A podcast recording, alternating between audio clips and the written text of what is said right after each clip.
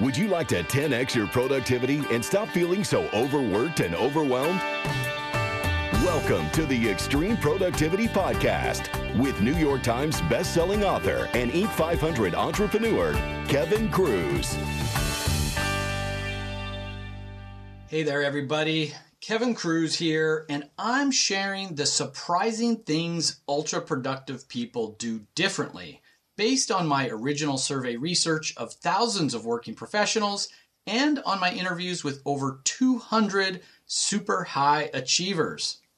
Now, in the last episode, I shared the nine step cure for procrastination, and today I'm going to talk about how President Bush read 95 books a year and how his productivity secret will enable you to leave work at a decent hour and enjoy your personal time stress free.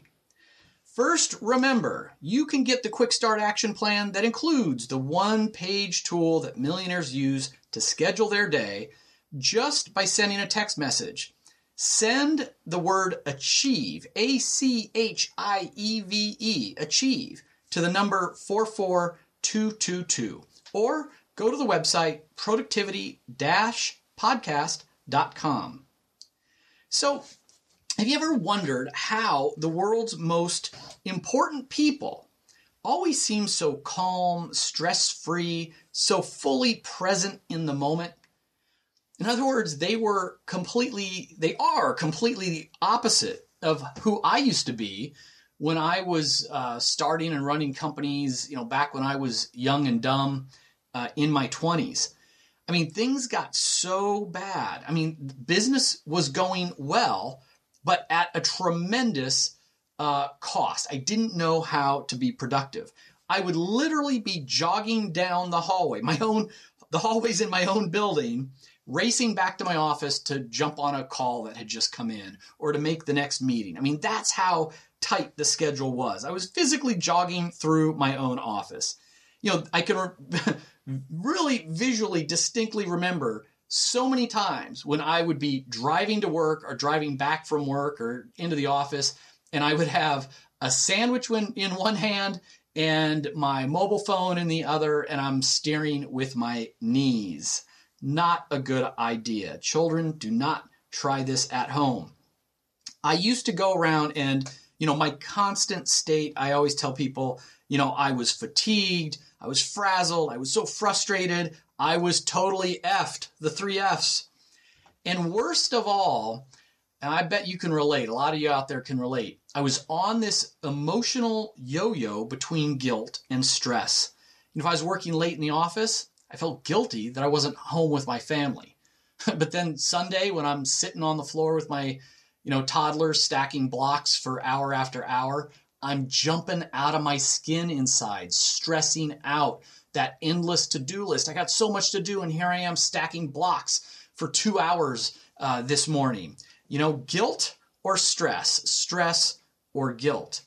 And yet, so many of the super high achievers around me didn't have that going on at all. I started to talk them, investigate. You know, how do you have time to train for a marathon, to go golfing every weekend, you know, to be reading books all the time, to sit across from me, you know, at a lunch meeting and be completely focused and mindful of me and the restaurant and the food and not even worrying about you know your your smartphone or text messages or what was going on back in the office.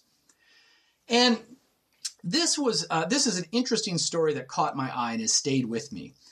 You know back in 2008 Karl Rove that um, republican political strategist he wrote an article for the wall street journal and you know, Rove had been working for President George W. Uh, Bush, and in this article, Rove talks about a little competition between him and the president. So this is this is what Rove described. He says it all started on New Year's Eve in 2005. President Bush asked what my New Year's resolutions were. I told him that as a regular reader who'd gotten out of the habit, my goal was to read a book a week in 2006. Three days later, we were in the Oval Office, he fixed me in his sights and said, I'm on my second. Where are you? Mr. Bush had turned my resolution into a contest. And the outcome of the bet? At the year's end, I defeated the president 110 books to 95. My trophy looked suspiciously like those given out at a junior bowling final. The president lamely insisted he had lost because he'd been busy as the leader of the free world. Now, this article blew my mind. The leader of the free world, the president of the United States, has time to read 95 books in one year. And, and Karl Rove, a very powerful, important man in his own right, uh, he read 110 books in one year. I was totally blown away. I mean, you know, the president of the United States, I mean, imagine what his calendar must look like. You know, how many meetings are scheduled? How much time is needed to, to ponder all the decisions, you know, that have to be made? You know that at the end of every day, there's store, still, um, you know, more foreign leaders to call back and to influence, more CIA briefings, you know, to read, more campaign contributors to call and suck up to, or you know, more wounded veterans to to write letters to, um, voters to rally. There's so much to do, and there's a ticking time clock. You know, presidents must feel tremendous pressure in their first term. They've only got four years to deliver some goods. Otherwise, there won't be a second term. And then in their second term, they've only got four more years to like leave a legacy. How will history remember them? So their minutes count, and yet they're reading 100 books a year. How can this be? Well, I mean, I didn't talk to President Bush. He didn't return my email. I did try. but he valued, I'm sure he valued reading two books a week because, you know, to him it was important. It was a way to relieve stress or to get smarter or to just have some fun. You know, he knew that learning and recharging the batteries, his batteries, was an important task. This is what all the Olympic athletes told me that I interviewed for the book. You know, they said very often the thing they can do to get closer to winning a gold medal is to take a nap. they didn't really talk about it as napping or sleeping or being lazy. It was called recovery. So, you know, in short, President Bush had clearly defined what he valued in his life and he allocated his time accordingly. You know, he didn't respond to endless calls for attention, um, you know, the, the, the endless to do list. He figured out what was important. He knew that life was a marathon, not a sprint, and he just allocated for the long haul.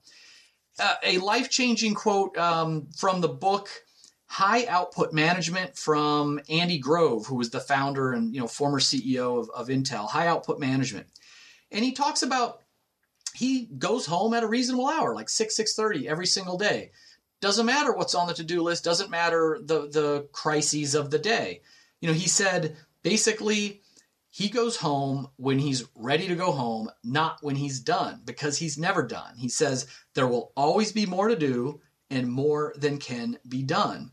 And when you really, I mean, it's simple words, but when you really let that sink in, when you realize you're never going to catch up, there will always be more things you could do. It just changes the way you think about your time. You know, when I was running around totally effed, you know, I had a belief system that the next item on my to do list was more important than other items in my life, like my health, my marriage, you know, my kids, helping other people. Now, I didn't have this consciously in my mind. It was subconscious, but you can't argue with it because you looked at how I spent my time. You know, I spent 100 hours a week desperately working to grow my business because of my passion, you know, to make money and to, to achieve financial independence, to be an entrepreneur. I probably gave I don't know, 10 hours a week to my family. And in those 10 hours, I mean, how present was I when I was constantly thinking about work? You know, physically, how ener- how much energy did I have to have fun with my kids or to connect, you know, w- with my wife when I was just totally exhausted and wanted to sleep? I'm sure from their perspective, it was like hanging around with a zombie, you know, me shuffling through the hallways and kind of groaning and drooling as they tried to tell me about their day or whatever it was. You know, I, I didn't have it all right because I just always felt I could solve the problems. There's a crisis I could fix. There's another thing I could do. I didn't set limits. And listen, I know now a lot of self-made millionaires, you know, guys who started and then sold their companies or went public or whatever, and uh, on the outside they all look great, you know, with their their hundred thousand dollar sports cars and racehorses, or they collect art, or they have uh, articles written about their success in the business magazines. But I know a lot of those guys who have completely messed it up. Um, my friend Alan, who had a heart attack in his 40s, and his doctor said, Here's the number one thing that you need to do to not die stop eating pizza. and that stinks because I really like pizza. You know, he had to completely change, he almost died, may die young from another heart attack, and completely had to change, you know, his lifestyle. Um, Tony has a teenage son who's a phenomenal young man, and uh, his son doesn't speak to him anymore. Uh, that's his relationship with his son. Um, Ned blew up his marriage uh, to the point where his grown daughter didn't even let him come to her wedding. He wasn't even invited to his own daughter's wedding. You know, I've got two teenage daughters. I cannot imagine the pain of of you know being disowned by them, not being able to walk them down the aisle. I mean, I can think of almost nothing worse. You can never catch up. You can never get it all done. There will always be another crisis, another fire. Life is a marathon. Life needs to be balanced. The solution, the the takeaway from President Bush reading, you know, 95 books a year is that you need to think up, you need to think about and identify what do you value in your life, recognizing that life is a marathon, and then allocate your minutes, your 1440 a day to those areas. You know, you might value your health not just because people say you should, but you know, it's going to give you more energy. You're going to think and perform better. You're going to take fewer sick days. And yes, hopefully you'll live longer. You might value time with your family.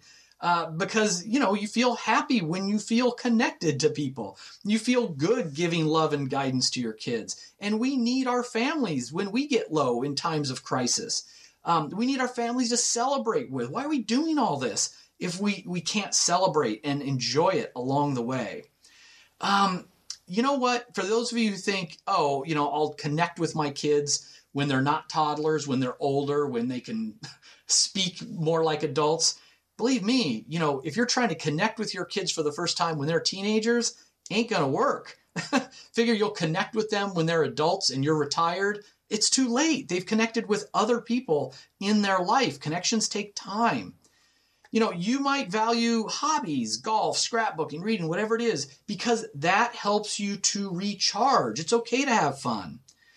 And listen, you know, there's no judgment here. If you truly value business and financial success. And you know, maybe you're not married, maybe you don't have kids, maybe you're not, uh, maybe you're an introvert and you don't have a lot of friends, and you get charged up by your mission, your passion, which is your business. Good, but just be intentional about it. I was not intentional. You know, I was working 100 hours a week and it felt like I was running from a freaking grizzly bear, you know, nonstop for five years. Be intentional about what you value in your life realize that it's a marathon, and then allocate your time accordingly. This year, I'm going to read at least 52 books. How about you? All right, that's another episode of the Extreme Productivity Podcast. If you want to instantly download the one page planning tool that millionaires use to schedule their day, you know what to do. Just text the word achieve to 44222 or go to extreme-productivity.com. Listen in to the next episode where I'm going to reveal Richard Branson's number one tool for success. He said he would not have been able to build the billion dollar Virgin Group without this tool, which actually costs just a couple of bucks. So tune back in and I will let you know what his secret to success is. Until then, remember master your minutes to master your life.